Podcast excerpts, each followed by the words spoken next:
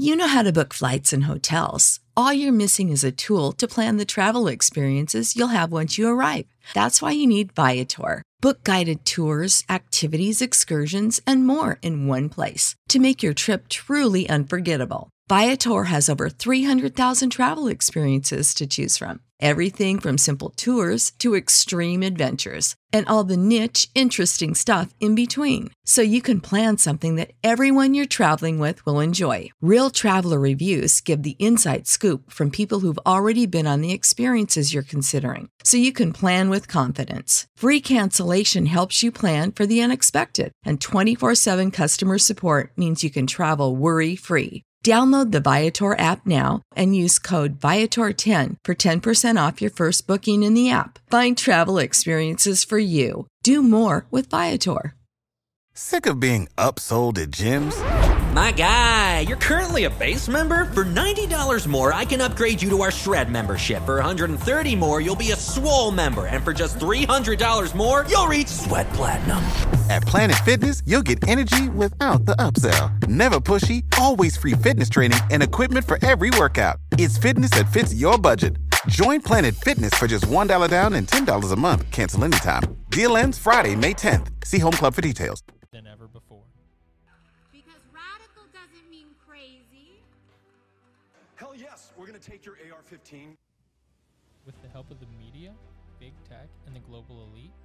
Is attempting to seize control of my generation. It's time to fight back. It's time to let freedom ring. Hello, we are on the beginning of a new hour. We have uh, Patrick Witt on. He he'll be coming on in just a second. Um, but actually, Patrick, can you hear me? Maybe I hit the wrong one. Hold on. Patrick, can you hear me? Oh, hold on, hold on. Patrick, can you hear me now? Sorry. I can, yes. Good morning. Sorry, I, hit- I hit the mute button. Good morning, Patrick. I'm still trying to learn all this fancy technology. How are you? How are you doing, Patrick? Would you like to introduce yourself to the listeners? Yeah, doing great. Thank you so much for having me on, Noah. It's a pleasure to uh, to visit with you and your audience this morning. Um, uh, as you mentioned, my name is Patrick Witt. Uh, I'm one of the candidates, one of the many candidates in Georgia's 10th district. There are a Uh, lot of former. Trump administration official and uh, served on the president's post-election legal team. Cool. So actually, let's talk about that. So I saw an article yesterday. Read it a little bit. I want uh, maybe it was Daily Wire. Um, the title was "Cheap Mail is Back." Oh, that kind of sounds like a Breitbart title now that I think about it. Uh, the police in California arrested a man in a car with 300 unopened ballots, a lot of drugs, and some guns. Now, unfortunately, Patrick, those guns have now been sent to Afghanistan to the Taliban, but the drugs were not. So,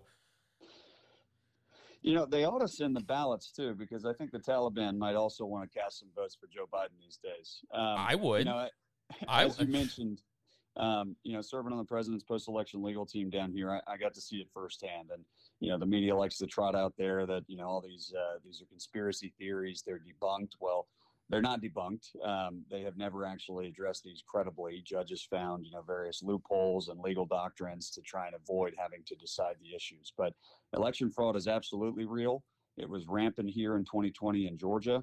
Uh, we can talk more about the specific details of it, but uh, again, Yeah, I was on let's- the ground and I researched uh, all of that personally, led all the data analysis efforts, and uh, know it front and back. I, I wish I didn't. I wish we didn't have this problem, uh, but it is real, and our leaders need to take action to uh, close up all of the the loopholes, the play in the joints, you know, whatever you want to call it. Uh, this is not Sure, an area where we can tolerate uh, error. let let's I mean let's let's talk about it. I because I uh you know I'm somebody who kind of paid attention to it, but not really I guess as much as you did because you were literally paid to pay attention to it.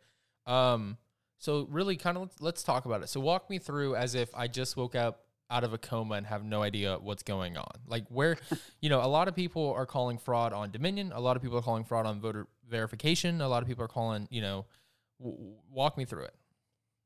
Yeah, so there's different kinds of, of fraud. Obviously, fraud, you know, is a very legal term, you know, has specific meaning to it. And uh, the media loves to latch onto that and say, you know, fraud is specifically someone walking in, like you're talking about, with 300 ballots uh, on behalf of, you know, someone else that they those individuals didn't actually fill that out. Um, that is, you know, what I might call retail fraud. Uh, then there are a number of other issues with election systems, especially here in Georgia, which you can't necessarily say they're they're kind of retail fraud. You don't have a video of them walking into a, a voting location and dropping off a bunch of ballots, or you know taking one out of someone's mailbox. But you have all of these issues with the data around uh, numbers and entries that just don't add up. So I'll give one example. There are over 18,000 people that voted here in Georgia. That's well over the margin of victory for Joe Biden that were registered from vacant lots, right? So, do those people exist? Did they actually fill out the ballot? Well, maybe. I can't necessarily say that that was purely fraudulent, but I can tell you that according to the election code, that's an illegal vote, shouldn't have been counted, right? The election code in Georgia requires you to be registered from your, your place of habitation.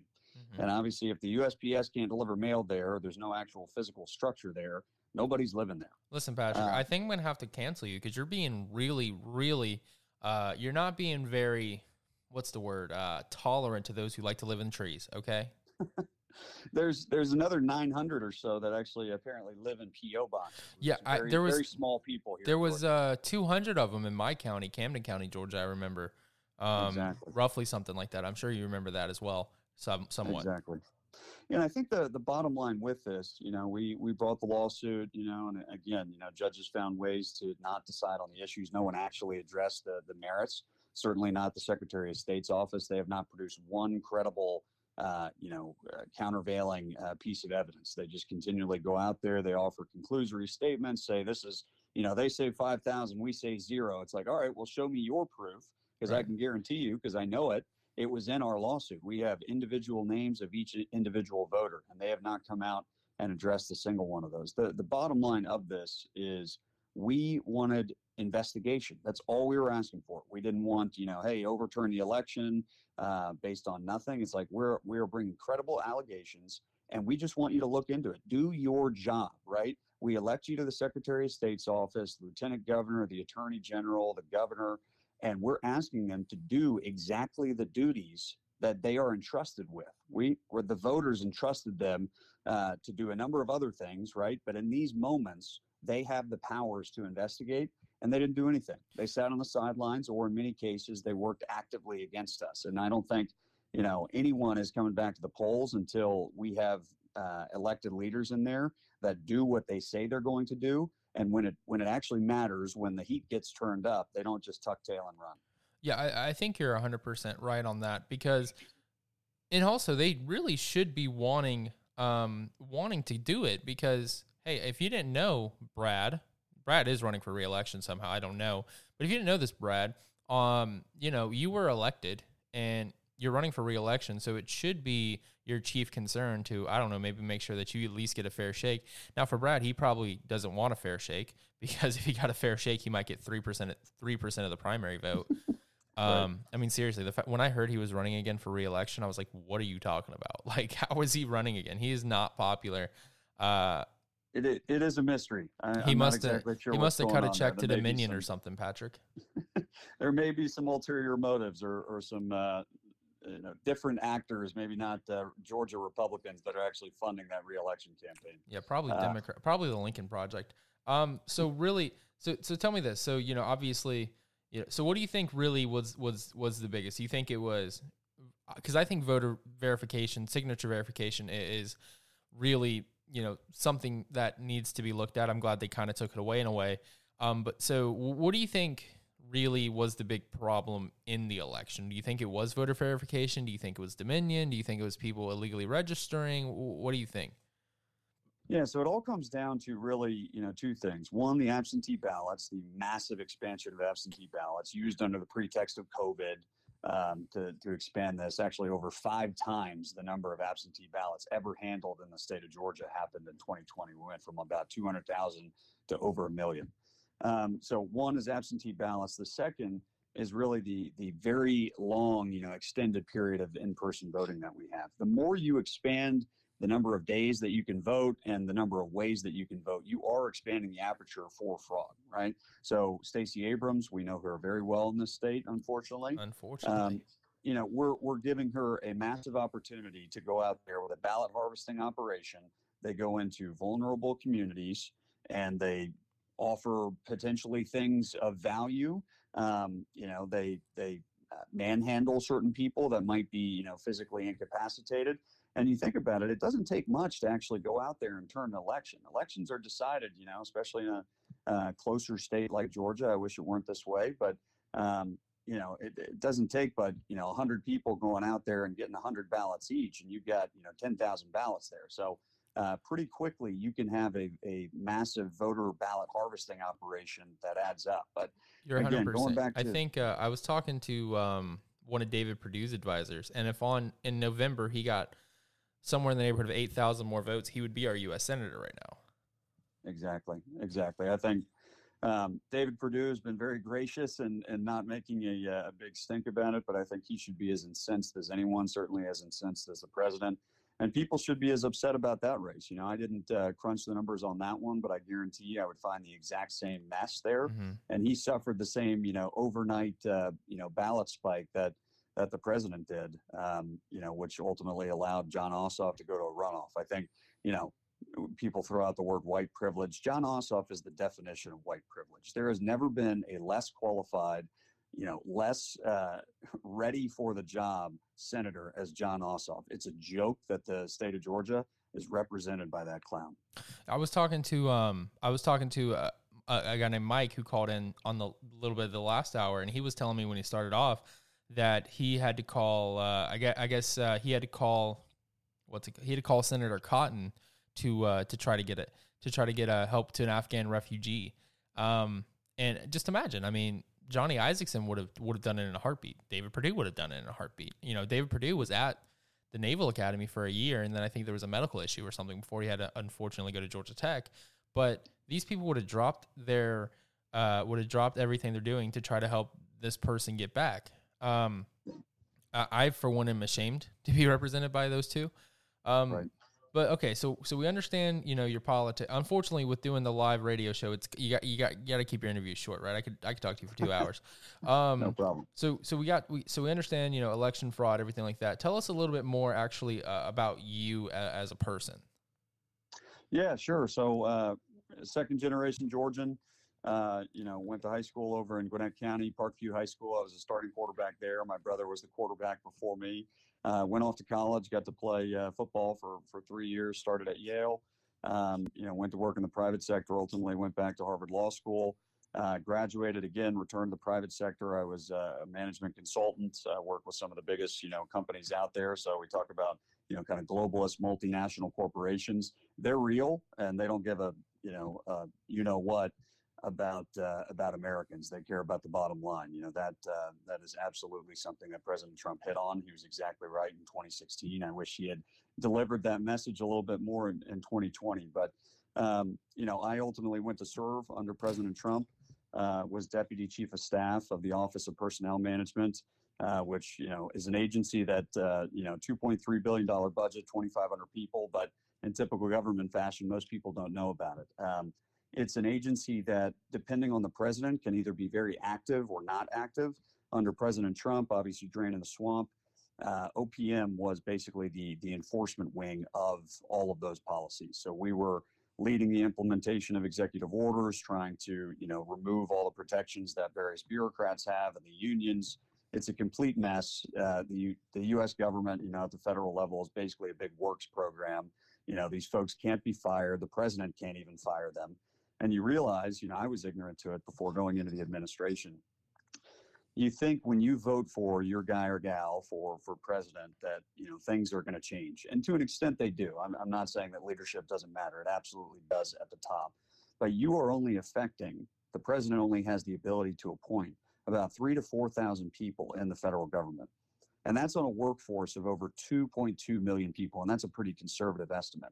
So you're talking doesn't about a lot of that than, doesn't a lot of that include the military though? Aren't the military included in that two million people, or is that actually um, pure workers?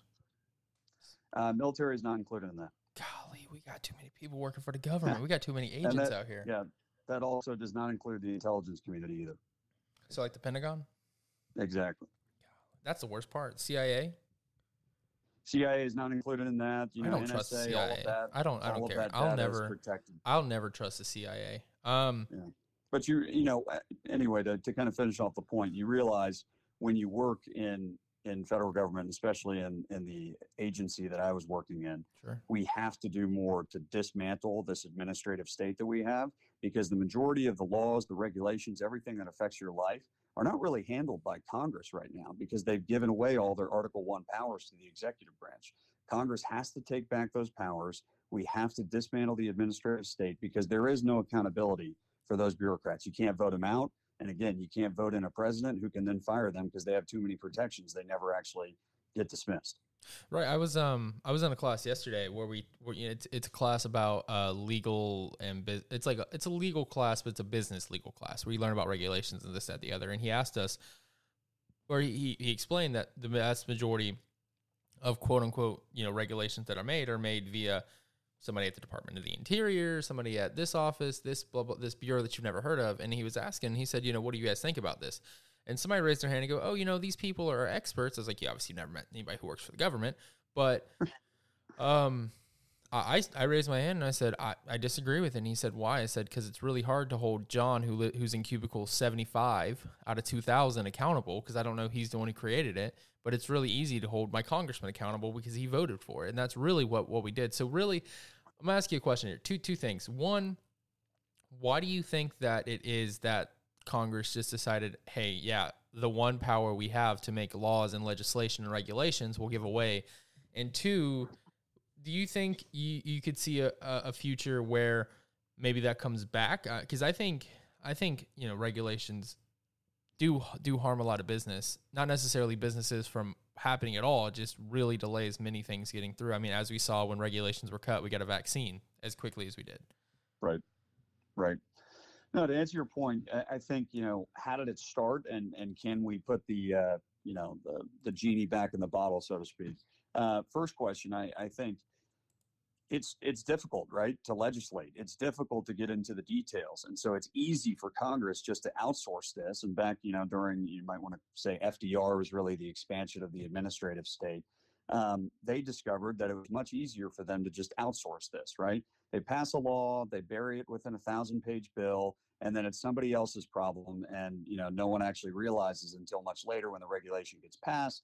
They jump up and down because their business gets shut down, rightfully so and then they go back to their elected leaders and maybe those elected leaders aren't even there anymore right it's a way to kind of bury and uh, offload that burden of accountability and so that's obviously for people that you know a lot of our elected leaders care more about getting reelected than they do about doing the right thing that is a very appealing way uh, to basically you know offload that responsibility um, you know can we put it uh, you know reverse this course uh, going forward i absolutely think we can I think at the end of the day, you know, if you're a believer in federalism as a conservative, you know, we are.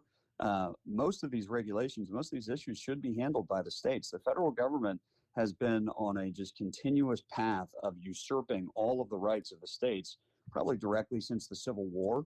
Um, and so I think the answer is, you know, a lot of these uh, are not things that the federal level should be handling in the first place. They should be state regulations, and obviously the the government that is, you know, closest to the people is going to be most responsive to them.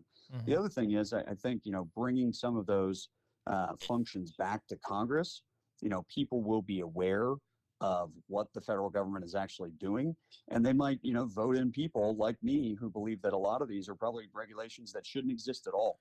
So it's a combination of if we do need regulation, let the state do it. Um, if we don't need the regulation, vote in people who are going to get rid of these regulations. It was one of the things that I loved about Trump, you know, kind of the uh, slash and burn for every one new regulation we repeal two. Uh, it's Mhm. a great, simple policy. I think we could uh, go back to that. Certainly, the uh, Biden administration is, is Now- pumping out regulations at a record pace. Do you think it was a coincidence that once he starts cutting a bunch of these regulations, that the economy started taking off? I don't think it was a coincidence at all. I don't. I don't think so at all. I think a lot of business leaders, you know, felt a breath of fresh air, and uh, you know, they finally started investing again, and they were able to, you know, um, you know, hire people Mhm. uh, without all the the regulations that they have to go through for that. I mean, ultimately, at the end of the day, business. You know, I, I always find it funny these uh, governors and you know various elected leaders that go out there and take credit for uh, for the economic expansion that might happen under their watch. Government does not create jobs. We know that, right? And so the only thing you can really do as a government official is try and unwind the clock of all these regulations and try and free people up. They're going to create the jobs on their own. We have a lot of hungry people in this country, entrepreneurs, uh, people with ambition. If you get off their backs, they will surprise you. They will impress you uh, because Americans just have that. It's in our DNA. I've lived abroad. It's not everywhere. Uh, we have that, and we need to allow people to once more create their own American dream. Right. Right. So let me ask you. So let me ask you this: you you were a quarterback at uh, at Yale, correct? Correct. You heard the story about the guy, the the congressman or senator way back in the 1800s who broke a cane on the other senator, and then they kept sending him canes. Calhoun. Yes. Okay, so let me ask you this, because you know, freshman congressman, you'll probably sit in the back. How many footballs we got to send you? I'm gonna write your number down for you. Just keep throwing them at Nancy Pelosi. how many? You know, how, how many? I'll, I'll write it down. I'll make sure that we get it. How how many we talking? I don't know. Just given the fact that she's existed for so long up there in D.C., she's probably pretty slippery. So I probably need, you know, at least five or six before I finally tagged her with one. All right, we'll go ahead and write down well. fifty. Um, fifty. Write I'll take 50. them. I'll take them. What? Okay, so yeah, that's yeah, that'd be funny. That'd be. You, I don't know if it's illegal. Actually, you could say it was an accident. Say you're trying to play catch with Maxine Waters or something. So. Right. You've had a very way, interesting. Noah, yes. Not to uh, not to interrupt you. One thing to, to mention. You mentioned Calhoun.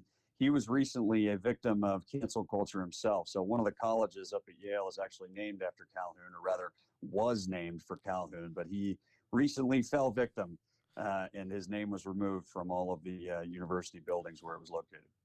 Well, you know, it is what it is. Um, cancel culture really is, you know, it's something. Uh, you know, it's the worst. I think it's the worst part of humanity. Personally, I mean, if we can't grow as a humanity, then we have no shot. I mean, people change all the time. I mean, you know, if if we if we never progressed as a society, then Plessy versus Ferguson would still be the law of the land. And you and I obviously, Right. bo- uh, hopefully, you and I, I've never asked directly asked you. Hopefully, you and I both believe that's a terrible.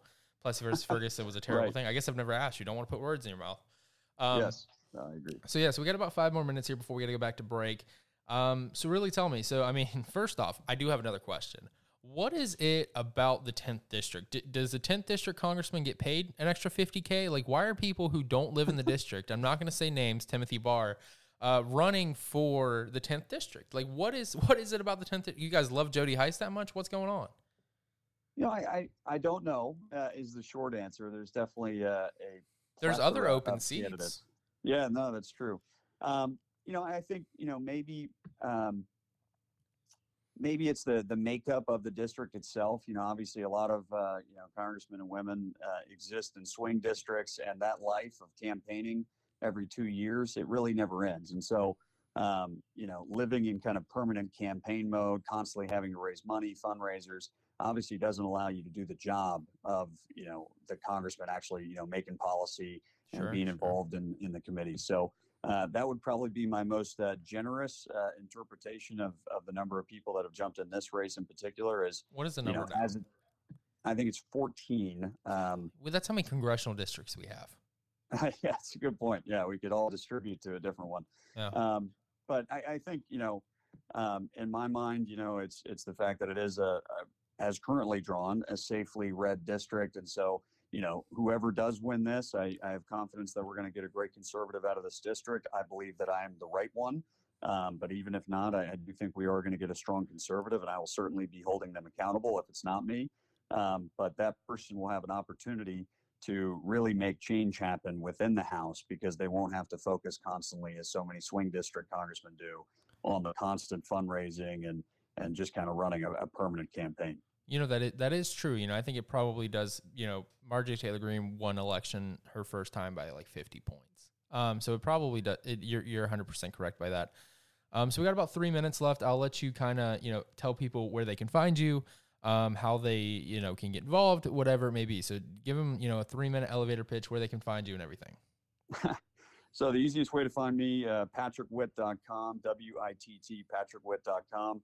Uh, folks can go there, read a little bit more about my background. As I mentioned, I'm a former football player, former Trump administration official, um, and uh, certainly have uh, you know a lot of uh, war stories from fighting on the battlefield. You know, a lot of the other candidates in the race they talk about uh, fighting for election integrity, eliminating critical race theory. I've done those things. I've actually done them in government down here in Georgia post election fighting on the president's legal team. So I have I have the battle scars, so to speak. And you know, the challenge for me as a new candidate, uh, a lot of people don't know my name, don't know my face. Well, that's because I've been busy actually doing all the things that all the other people just talk about. Um, so I would love for folks to go to patrickwitt.com, read a little bit more about me. Uh, definitely a younger candidate uh, in this field. I believe I am the youngest, or maybe there's uh, one kid who's a, an activist who's a little bit younger. But um, I think there's you a know, of- 13 month old baby running too.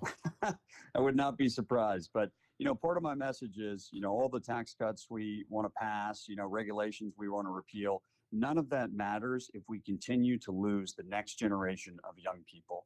And a big part of what I will do if elected to Congress is I will continually engage, reach out to, go to high schools, go to middle schools, even talk to younger people and try and snatch them Whoa, back whoa, from the jaws whoa, of socialism and communism. Whoa, whoa, whoa! You're taking my job here. Calm down. That's that's what I, that's what I do. No, it's a, okay, calm down, Patrick. and- Okay. Yeah, it's it's a partnership, and I, I value what you do.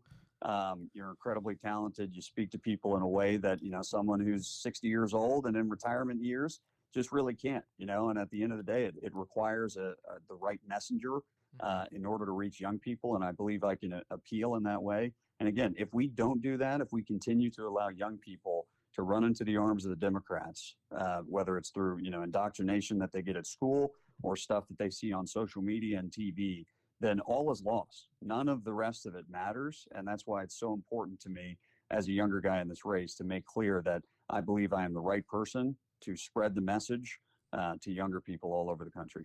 I think you're 100% right. And good, good, congratulations. You were able to get patrickwitt.com.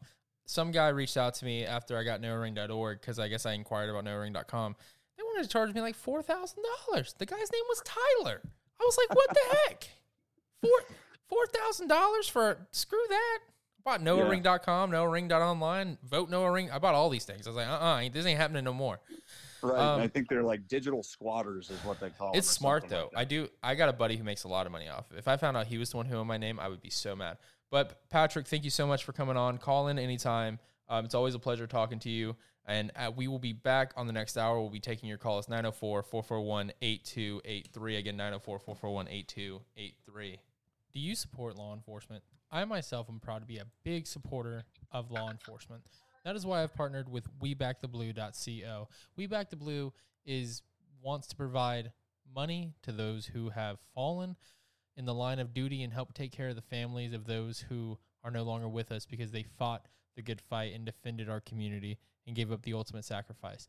If you go to WeBackTheBlue.co, again, WeBackTheBlue.co, you can get a thin blue line bumper sticker, and all you have to do is pay $2.99 shipping and handling. Again, all proceeds from this promotion go back to helping the men and women of law enforcement who have given their lives. It, it- the money goes to taking care of their family. It's a great, great program. WeBackTheBlue.co. Again, WeBackTheBlue.co. Have you heard that everyone under the age of 25 is a socialist? I know I have. That's why I want it to be different, and that's why I created Satilla River Apparel. Look, it's no secret. I'm a big fan of the Second Amendment, and I'm a big fan of hunting. Even though the Second Amendment we all know was not created for hunting, I'm a big fan of hunting. And that being said, I'm a big fan of fishing as well, and that's why I created SatillaRiverApparel.com. Satilla River Apparel is great, great American-made quality clothes at a fraction of the cost of my competitors. And I've created it for those of you like me who like the outdoors, like going fishing, like going hunting, like going out on the boat on Saturday. If you'd like to pick one up, go to SatillaRiverApparel.com forward slash Noah for 10% off. Make sure you put Noah in the promo code box for 10% off your order. Again, that is SatillaRiverApparel.com, S A T I L L A R I V E R A P P A R A R E L.com. Are you someone like me who you want to eat healthy, but you're too busy to make a protein shake in the morning? That is why I eat Built Bar. Built Bar is 130 calories, only has two and a half grams of fat, four carbs, and four sugar, no nuts. Has a lot of fiber, 17 grams of protein, and it's only 130 calories. I start my morning every day with a Built Bar. And that's why I'm glad to announce that they have sponsored this podcast. If you go to builtbar.com and you pick out whatever you want, then if you use code Sick of being upsold at gyms?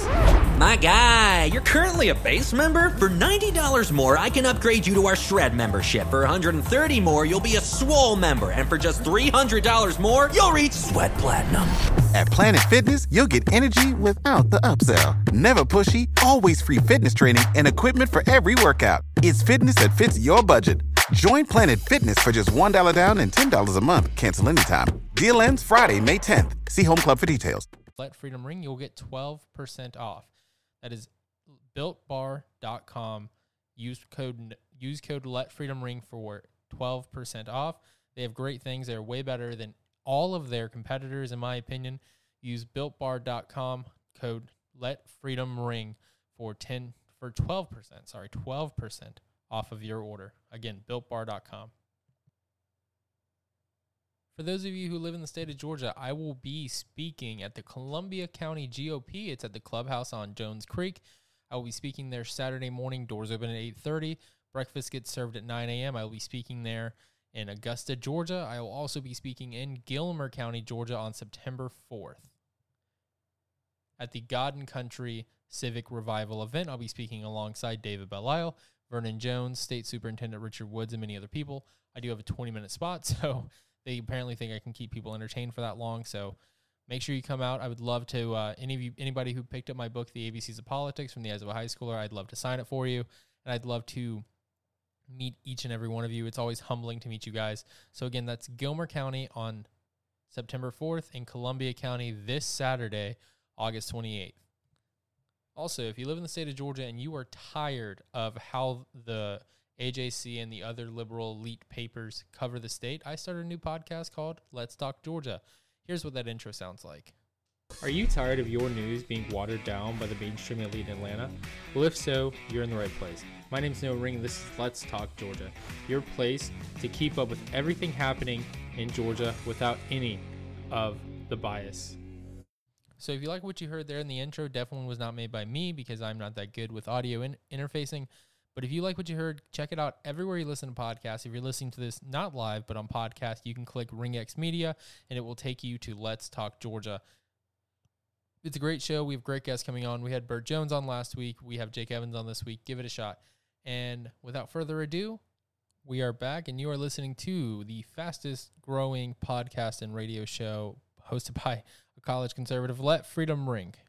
Freedom is never more than one generation away from extinction. Free speech is under assault like never before. Freedom is under attack more now than ever before. Because radical doesn't mean crazy. Hell yes, we're going to take your AR 15.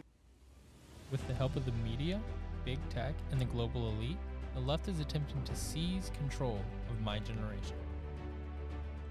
It's time to fight back. It's time to let freedom ring. Hello, hello, everybody. We got about 25 minutes left before you can go and uh, listen to somebody a little bit more entertaining. We do have a guest on for this last 25 minutes. His name is Joshua, uh, GOP Josh, he goes by. And Josh, can you hear me? Are you on the show?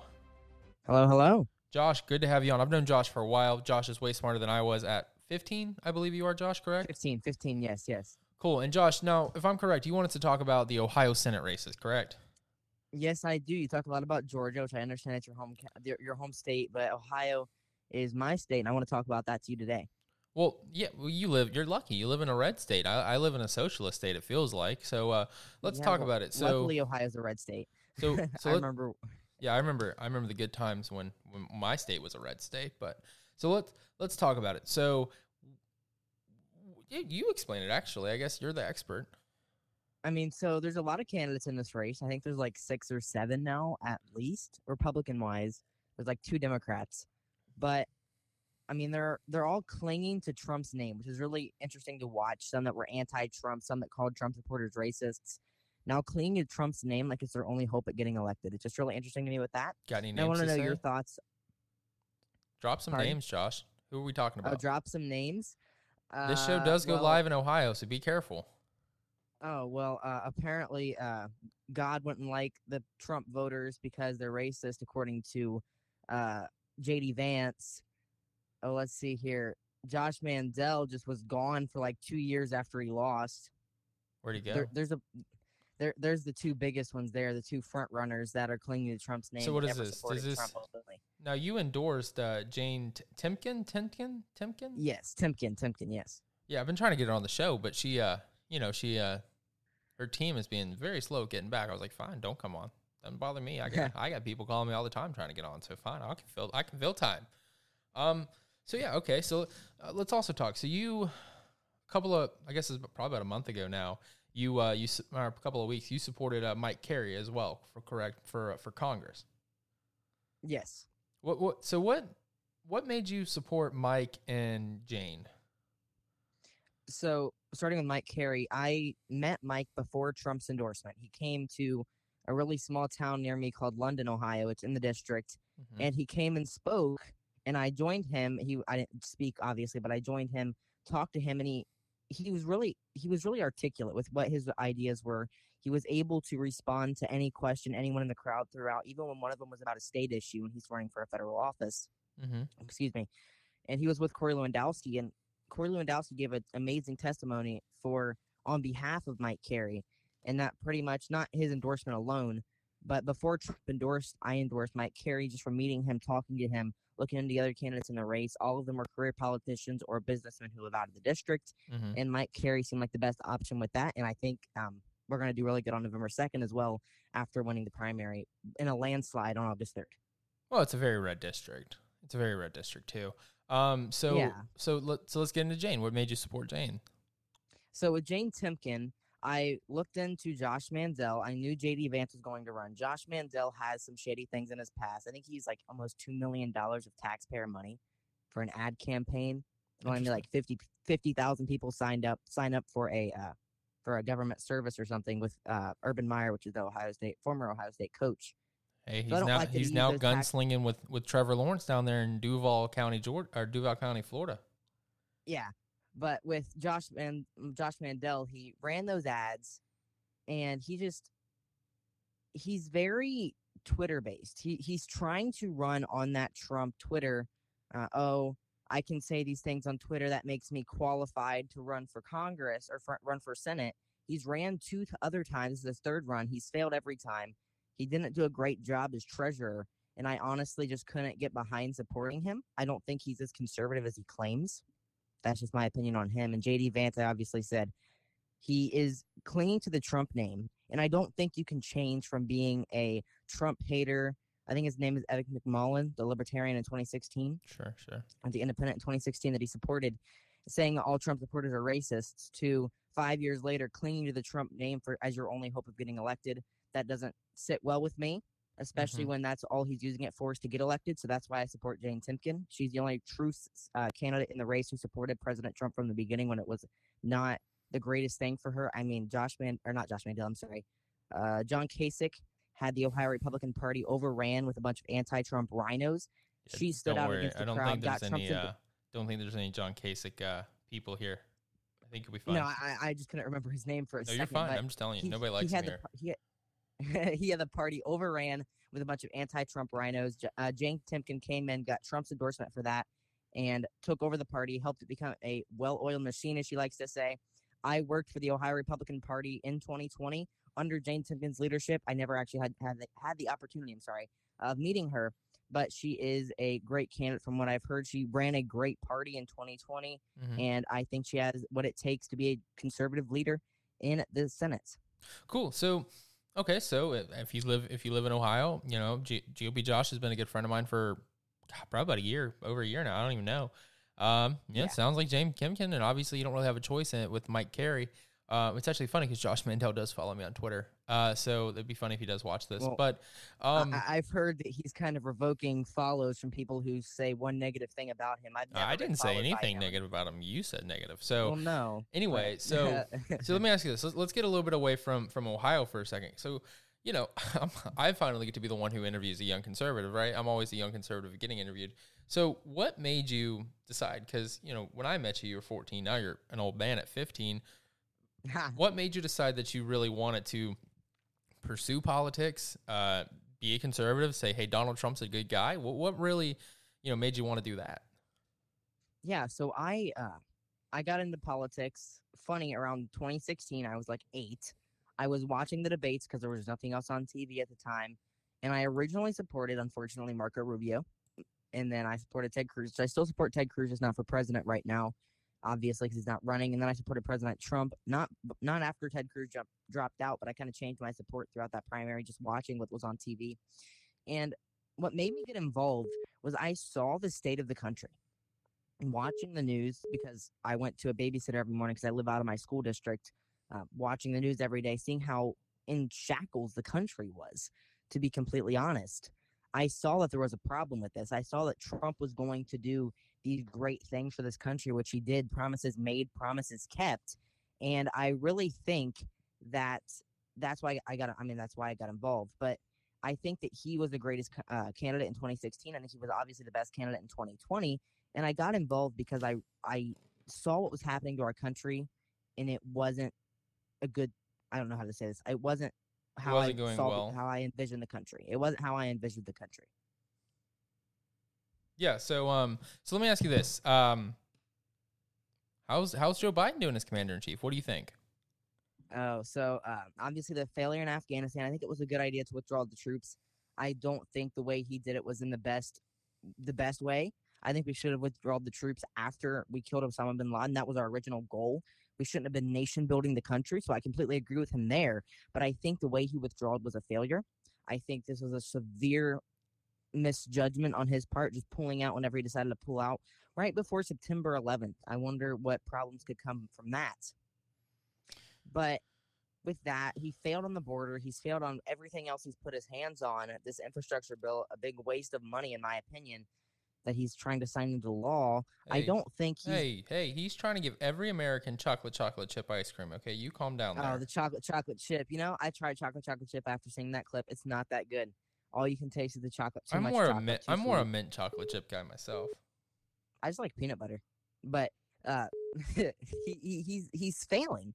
He, I I don't think anyone doubted that he was going to fail when he started running and he was stuttering every other word, which I am right now, and I'm just nervous.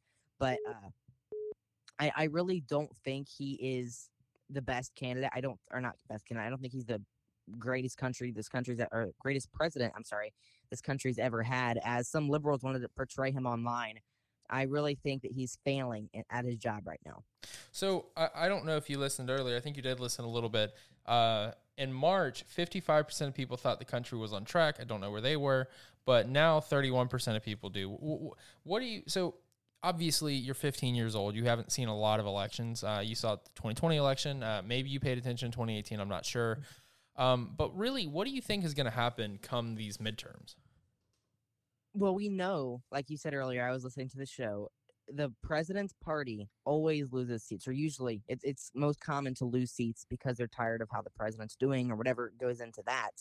I mm-hmm. think this is going to be one of the largest red waves we've seen because Biden is failing as his job. People are opening their eyes. Even people on CNN, I've heard people. I don't watch CNN, but I've heard people complaining about Joe Biden on CNN. He's absolutely failing at his job, and people are starting to realize that. And they realize the only way to avoid two more years of failure when it comes 2022 is to elect Republicans who are going to stop his radical agenda. And that starts with uh, electing uh, House members and Senate members who are going to be true conservative leaders to stop the radical agenda and true fighters. They're not going to bow to the knee like Rob Portman has with this infrastructure bill. Like I'm talking about Ohio again. They're going to have strong leaders who are going to stand up to this these terrible this terrible legislation. And that is why I think it's going to be a huge red wave come 2022. I don't have exact numbers in my predictions yet, but I think we are going to have a very nice majority in both the House and the Senate. Yeah, I was talking to my congressman uh, a couple of months back, and this was before uh, Joe Biden sunk so low in the polls. Um, and he said uh, that they had identified that they had identified about forty seats that they think are very that that could win. They that they that they could be competitive in. Probably at least thirty, and some of those in Ohio, I'm sure. Some of those in Georgia. Uh, all across the country. And also, a big thing is with some of these districts being moved from California, from New York to places like Texas and Georgia, or Florida. Sorry, Georgia didn't gain any. Uh, Florida gained like two. Texas gained like three. Um, it'll be it'll be really interesting moving forward. So, Josh, what what is your so what what exactly you know do you obviously I know what you do, but for the people listening, you know, what do you do? Where can people uh, learn more about GOP Josh? Learn more about uh, you know, I think you have a great voice in terms of the young conservatives, the true young conservatives as well. Uh, and I think you're a really honest guy. And uh, yeah, I'll call you a guy. I don't think you're a kid. I remember I used to hate being called a kid when I was your age doing interviews. So, what do you think? Where can people find you? Where can they stay in touch with you? And uh, after you do that, where uh, what do you think the future of the um of the country is? What, what do you think there? Yeah, so my website is gopjosh.com. You can find all my social medias and everything there. Yeah, his Um, cell phone number is no, I'm just kidding. No, no, no, no, no, no, no. Uh, we're not gonna do that. Yeah, we won't. But uh, yeah, my website is gopjosh.com. And what I'm doing right now is I volunteer with campaigns in my area, knocking on doors. I don't know exactly how many I knocked, but I knocked doors and made phones for Mike Carey, obviously, in this past primary, because it was a very competitive primary. There were like 12 candidates in there. Half of them didn't even live in the district. Wait, wait. Let's But, let's take uh, a let's take a sidebar. Let's take a sidebar. You think you can get Mike Carey on the show? I want my, I want to interview Mike Carey. You think you can get him on? I, I'll, I'll, I'll do my best. I, I need your help, best. man. I need your help. I'll do my best. The that, listeners want uh, him. All right. Well, I'll, I'll, I'll, I'll try. I'll, I'll send this to my guys over at the Carey campaign. Do it. Send it to the get you on. Timken campaign too. I'd like to have I don't on. have as many connections in there, but I'll do that as well. Uh, but yeah, what I'm doing is I'm I'm working with campaigns, volunteering there. I'm doing independent social media works. Uh, I have like four thousand followers almost on TikTok, which I know TikTok's like a cringe app, but almost four thousand followers on TikTok. I am uh, I have about fifteen hundred on Twitter, trying to get that number up. But I'm I, I'm advocating for these candidates on my show, my uh, the Conservative Crusader, trying to get true. Thank you. Trying to get true conservatives into these these spots. I mean, Mike Carey was a true conservative in OH15. I think that I'd like to I'd like to think that I helped with that campaign a little bit, knocking on doors, making phone calls, making social media posts. But with that, I'm I'm I'm really trying to work on the front lines, grassroots wise, with campaigns, trying to make sure that conservatives are elected because we have too many rhinos in Congress. We have too many, like I said, Republicans in name only. We have too many non-conservative Republicans in office that really don't want to conserve anything morally or conservatively, or not morally, but uh, socially or conservatively in economics either. And I really think that we need to move forward with more conservatives and tr- conservatives like you and I trying to reach out to these true conservative campaigns, trying to make sure that they are being represented by the younger generation, getting some of that Gen Z vote, getting some of that millennial vote, and working to grow their presence. And I that's what I'm doing right now. Yeah, no, I think that was a very messy answer. you're fine. I think you're doing. I think you're doing great work. You know, I think it's. I think it's been reward. I think it'll be rewarding in the future. Uh, I mean, I, I think I was doing it for two, three years before I even hit my first ten thousand followers. Um, you know, and the Conservative Crusader is great. It's a great thing. Uh, it's a great show. It- that comes out what Thursdays at three. Thursdays at three, yes. Okay, cool. So actually, I can listen to it on my way to between classes. Um, so perfect. So Josh, you know, obviously supporting Mike Carey, supporting Jane Timken, uh, gopjosh.com, correct? Yes. Sorry, it's still early in the morning. Is it? Are you in Central or are you in Eastern time? I always forget.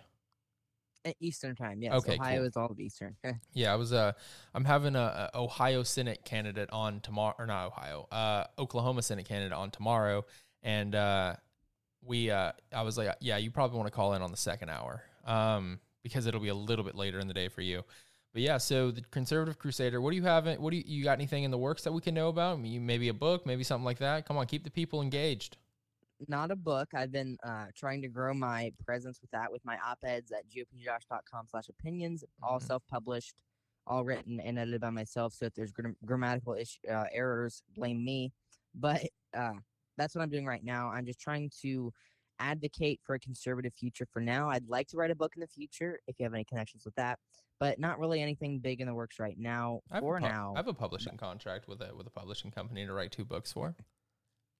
All right. Well, we'll we'll have to get in touch about that, but nothing big right now. Just trying to work on my show, growing my presence, so I can continue working for these campaigns online, trying to make sure that they are represented and the Gen Z vote is getting out. The Gen Z conservative vote is getting out for true conservatives, not just the conservatives. Fox News like to likes Mhm. to pr- pump up on their shows. Okay, well, we got I got about three, four more minutes with you, Josh, before I got to wrap up the show.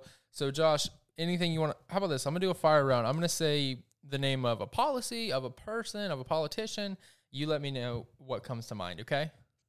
All right, great. All right. Constitutional carry. Very important. Okay. Uh, Mitt Romney. Ugh.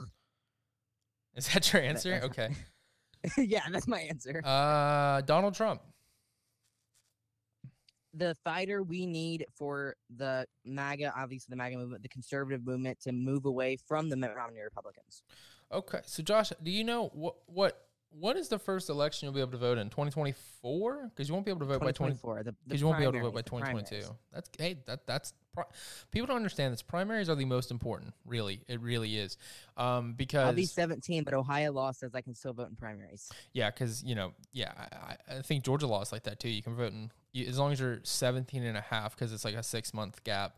You're able to vote in the primaries. I do believe. I could be wrong. I'm not a lawyer. We should have asked the last That- guy. that's on. how the it is last in guy. Ohio. That's how it is in Ohio. The last guy was a lawyer. We should have asked him. Um, well, yeah, because Hmm. primaries kind of aren't like a constitutional thing, but they kind of Yeah. are now. It's weird. All right, so Josh, um, like I said, so gopjosh.com. Uh, he's a great young conservative. I've been following him probably for what I don't know, a year and a half, two years. I don't even know how long. It's been a while. Um, you do great work, man. Please keep it up. Please come on.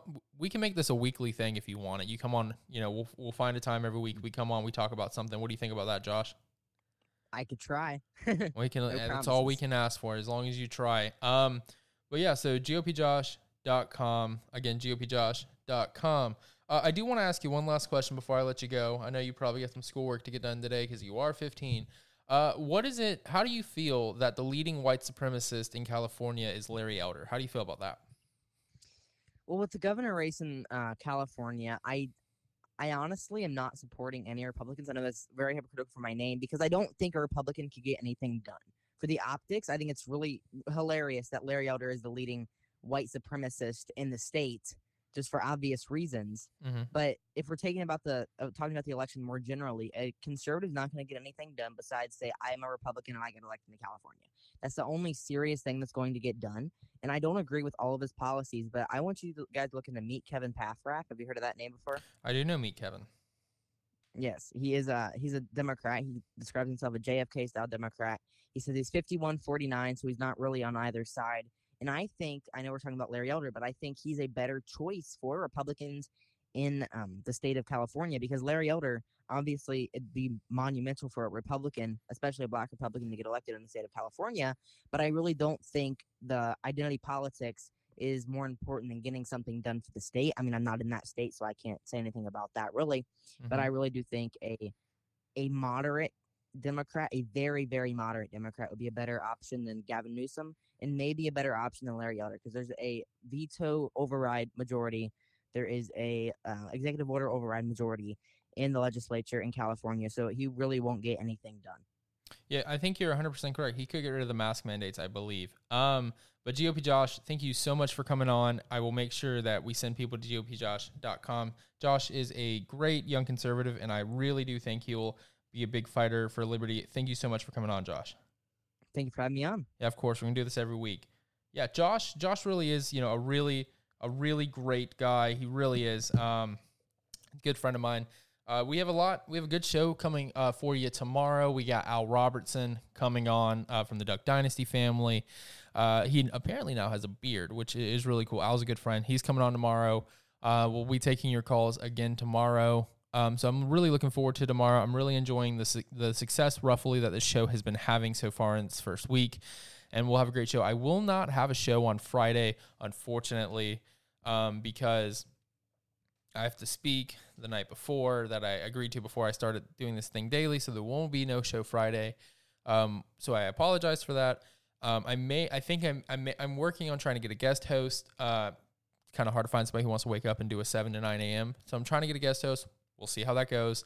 Um, but make sure if you have any questions at all, you email them to me, noah at noahring.org. Again, that's noah at noahring.org. Please email them to me. Go ahead and save the phone number 904 441 8283, 904 441 8283 to call in tomorrow because we will be taking your phone calls live uh, from 7 to 9. I think what I really want to do is ideally I want my fr- the Friday show eventually to be where I the, all the Friday show is taking phone calls for the most part, unless something crazy happens. I want the Friday show to be where I'm just purely pretty much taking phone calls. Um, but I, I really do appreciate the support that we've been getting so far. We've had we've had a you know we've had a great show. Um, really quickly in the next four minutes, we got to cover this. Joe Biden was five hours late to a press conference, but we're building back better. That's what he said. It marks the third time this week he's hosted a press conference and not taken a single question. I remember when the left personally used to attack Trump for not answering certain questions, but Biden doesn't answer any questions. So I guess if you're a Republican listening to this in the future, just don't answer any questions at all. Just turn around while the country is on fire, while the Middle East is on fire, while we have a gas, a gas crisis, an inflation crisis, a Middle Eastern crisis, and every type of crisis, a border crisis, while we have all these crises. Just do not answer any questions at all. Uh, the Taliban accepted a no extension deadline. And what that means is the CIA director, and I'll never trust the CIA, I don't really care, uh, said that he met with you know the leaders of the Taliban and tried to request um, some sort of extension. And I think perhaps he should have given them chocolate chocolate ice cream. I think that really would have helped. But the Taliban said that there would be consequential uh, circumstance, there, it'd be consequential if we're not out by August 31st. We're already back to Obama. I feel like I'm a 13 year old again, living under President Obama. Crimea is about to get, um, what's that word? Annexed again. Um, but really, we are back to Obama. Pallets of ballots, pallets of, of, of cash that you and I sent to the federal government will be in the hands of the Taliban before the end of the year. You can take that to the bank. You are listening to the fastest growing show in America the Let Freedom Ring radio show. U.S. allies turn to Russia for help. The Germ- Germany, the U.K., French, and Italy have turned to Vladimir Putin because they think he is more reliable than President Joe Biden. And I don't know what that shows about anything other than President Joe Biden is less trustworthy than, I guess you could call him president. I would call him dictator Vladimir Putin. That's personally.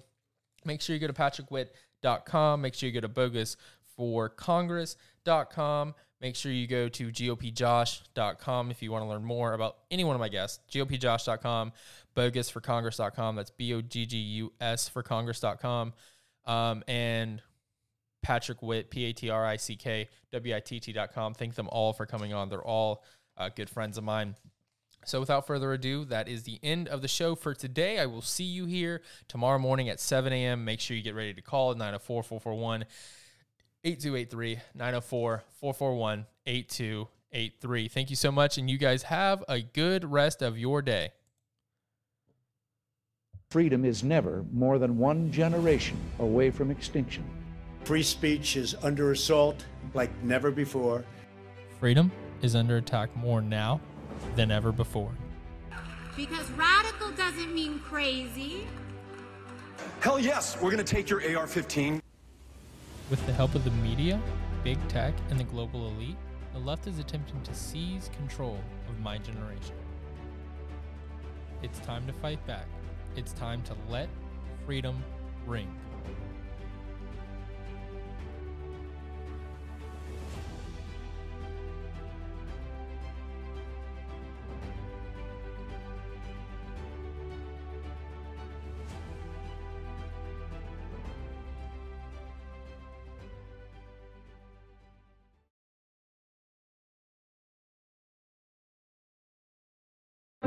At Grand Canyon University, we believe in equal opportunity, and the American dream starts with purpose. Whether your pursuit involves a bachelor's, master's, or doctoral degree, GCU's learning environments are designed for supportive networking and collaboration. With over 330 academic programs, GCU provides a path to help you fulfill your dreams.